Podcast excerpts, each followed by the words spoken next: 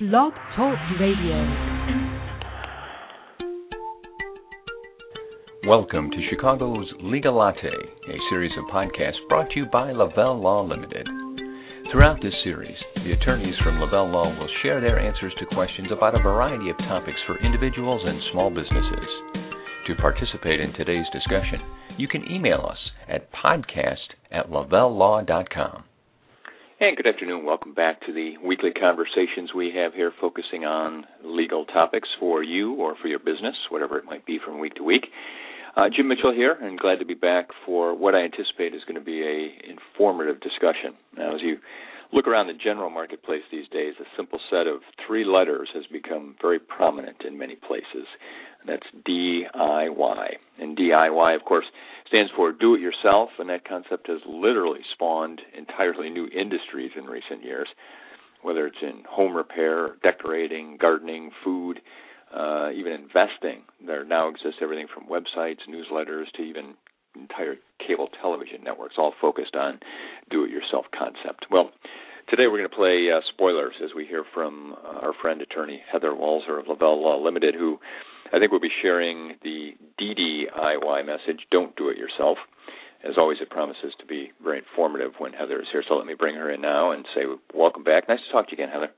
Likewise, Jim. Thanks for having me.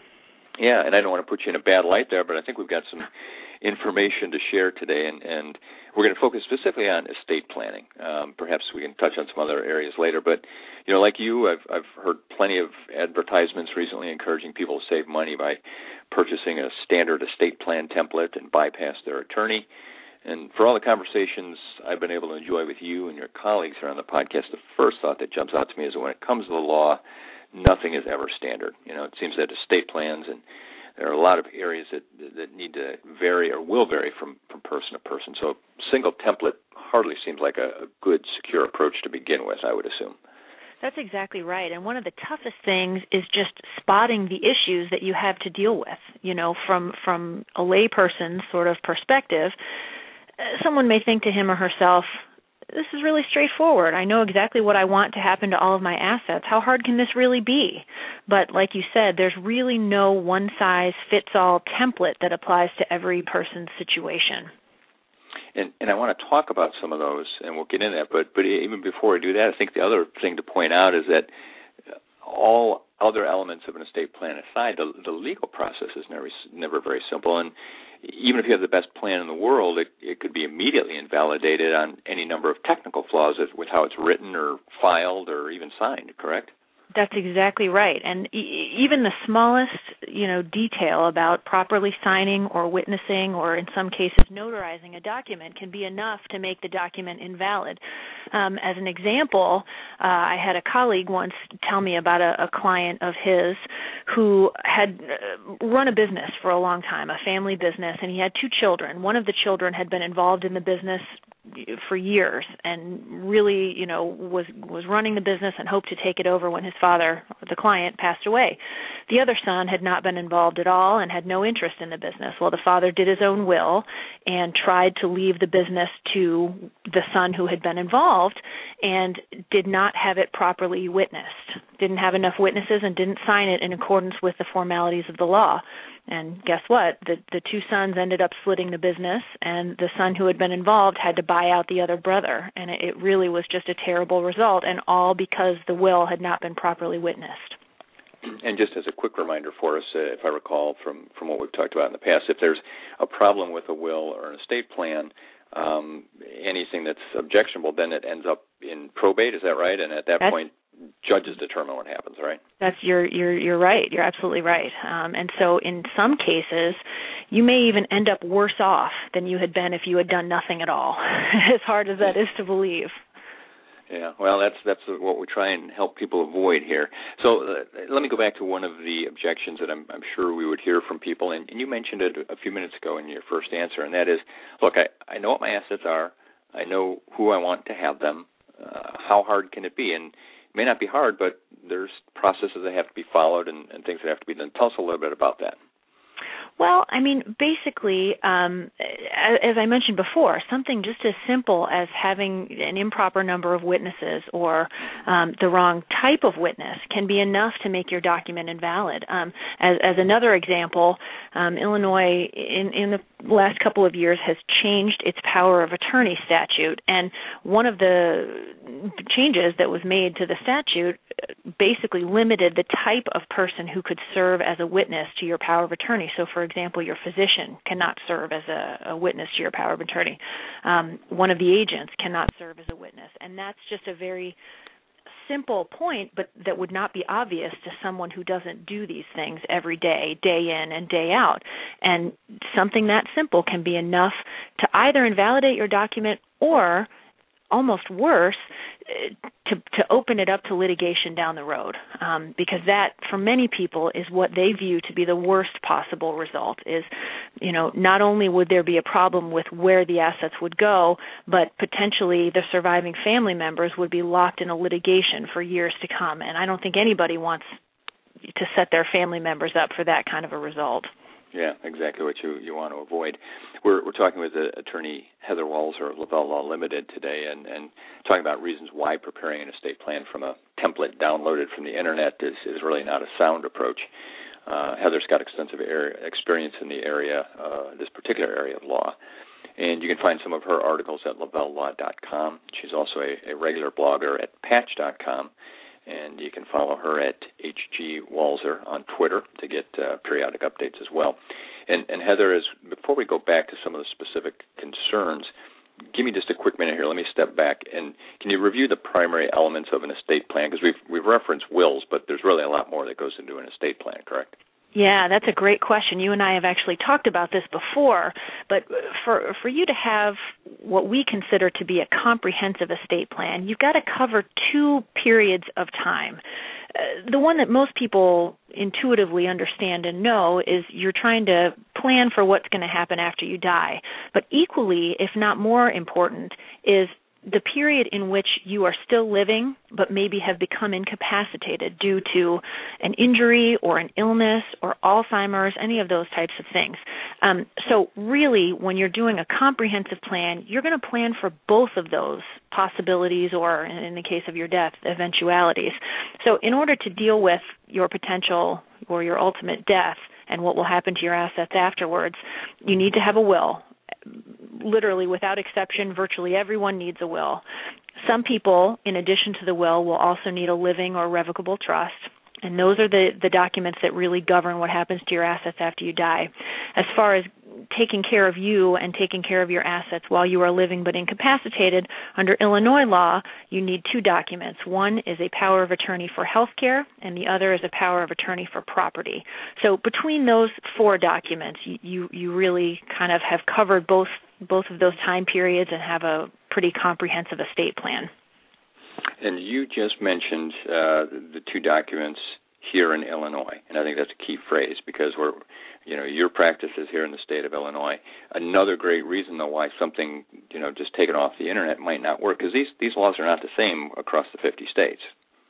That's exactly right. And those, you know, LegalZoom or WillMaker or any of those uh, downloadable software programs, they don't they're not state specific, which again that can be very problematic when you're talking about something as simple of a, as an in, improper signature or witness can cause a document to be invalid. Um, you can imagine uh, the potential for problems when you're just talking about the different laws of 50 different states. So, um, for example, you know there there are kind of baseline rules in Illinois as far as um, if a if a parent wishes to disinherit a child or, or leave a child out of a will, there are certain legal formalities you have to follow, and those rules may be different in Illinois than Michigan or Wisconsin or Arizona or, or you name it. And uh, the standard template will creating software does not account for that. And you know, I, I I kept thinking as I was kind of going through the notes here, um, again, trying to think of what people might have to say when you start to say, "Gee, don't do it yourself. You use an attorney." Um, you know, the response would be, "Well, of course, an attorney would say that. They're they're trying to you know bill me to make money." But you know, the opposite side is true as well. The the proprietors of those websites are trying to make money by selling you a template. The only difference is they're working a lot less than the attorney is for you. So it really comes down to a case of you get what you pay for, and if you're paying less, you're probably getting less in this case.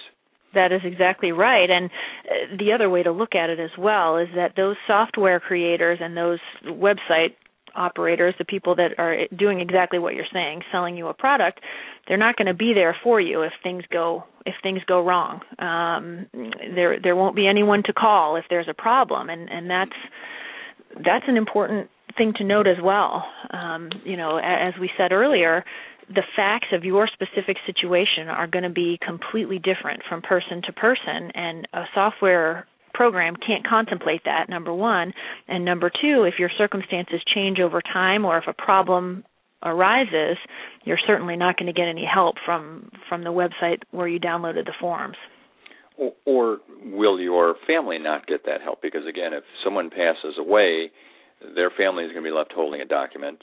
The first thing I think they would do is contact the attorney who wrote that document. Say, okay, help me work my way through this so we do things right. And you can't call a website. Exactly. That's exactly right.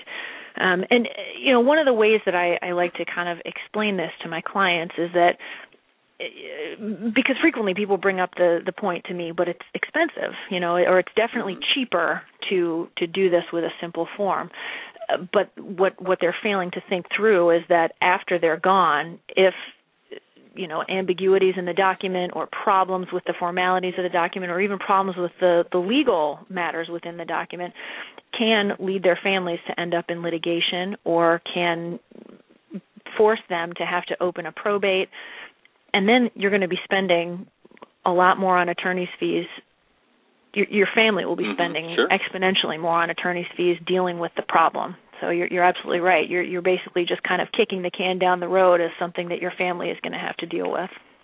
And if you start down the right path, developing an estate plan at a at a fairly young age, when maybe you're you're starting a business, starting a family, that plan is going to change over time as you go through the various stages of, of life cycle. As your children grow, as your assets change, you're going to want to come back and change that estate plan. Um, you really can't do that if you've just got a template that you started with at point one. It, there's no real process there to make changes going forward, is there? That's absolutely right. And if you're working with an attorney who is well versed in this area and assists you at, from the get go, the attorney can address those changes as they come up, usually pretty simply and you know cost effectively, really. Well, let's let's talk about being cost effective here. We've got a minute or so left. Uh, let's meet in the middle. Uh, you know, if we've convinced people that they shouldn't go it alone in in preparing an estate plan, and they they want to meet with an attorney, they can certainly help manage their costs. I would think by being prepared. You know, coming in with uh, a lot of information that the attorney is going to need. What what should someone think about when they sit down for the first time and say, okay, I, I want to do an estate plan? How should they come to you with with what in hand? Yeah, that's a great question, and you're absolutely right. It's very helpful if you're prepared. And the big the big questions are, you know, first and foremost, what do you want to happen to your assets? Who do you want to take care of? You know, do you have children? Do you have a spouse? Do you have a family member who maybe needs assistance? Second, who are going to be the people that you want in those kind of management roles you know your executor the trustee potentially the guardians of your minor children um, and then finally the the other question you need to have answered before you come in is who you would want to act as your agent to make healthcare decisions or financial decisions for you if you were incapacitated. So between all of that information and then in conjunction with that, you also need to have a pretty good idea of what your asset picture looks like so you know what kind of assets you're planning for when you are able to sit down and kind of comprehensively answer all of those questions, it makes the process much, much more expedient and easy once you're starting the estate plan process with an attorney. Well, as always, uh, I look up and we're out of time, and whenever Heather is here, uh, certainly get a lot of information. We certainly appreciate her taking the time, uh, but we have run out of time. So I will direct you to LavelleLaw.com to find out more about uh, Heather's practice, uh, some of her articles, and of course, contact information if you want to follow up. And for those of you who uh, do join us from week to week or time to time, uh, I just want to let you know next week Attorney Stephen Magala will be here. We're going to discuss creditors' rights and LLCs in particular for business listeners. So we hope you'll join us for that. Thanks very much for being here. Thank you for joining us for this edition of Chicago's Legal Latte. If you have any questions or topics for a future episode, please call Lavelle Law Limited at 847 705 7555 or email us at podcast at lavellelaw.com.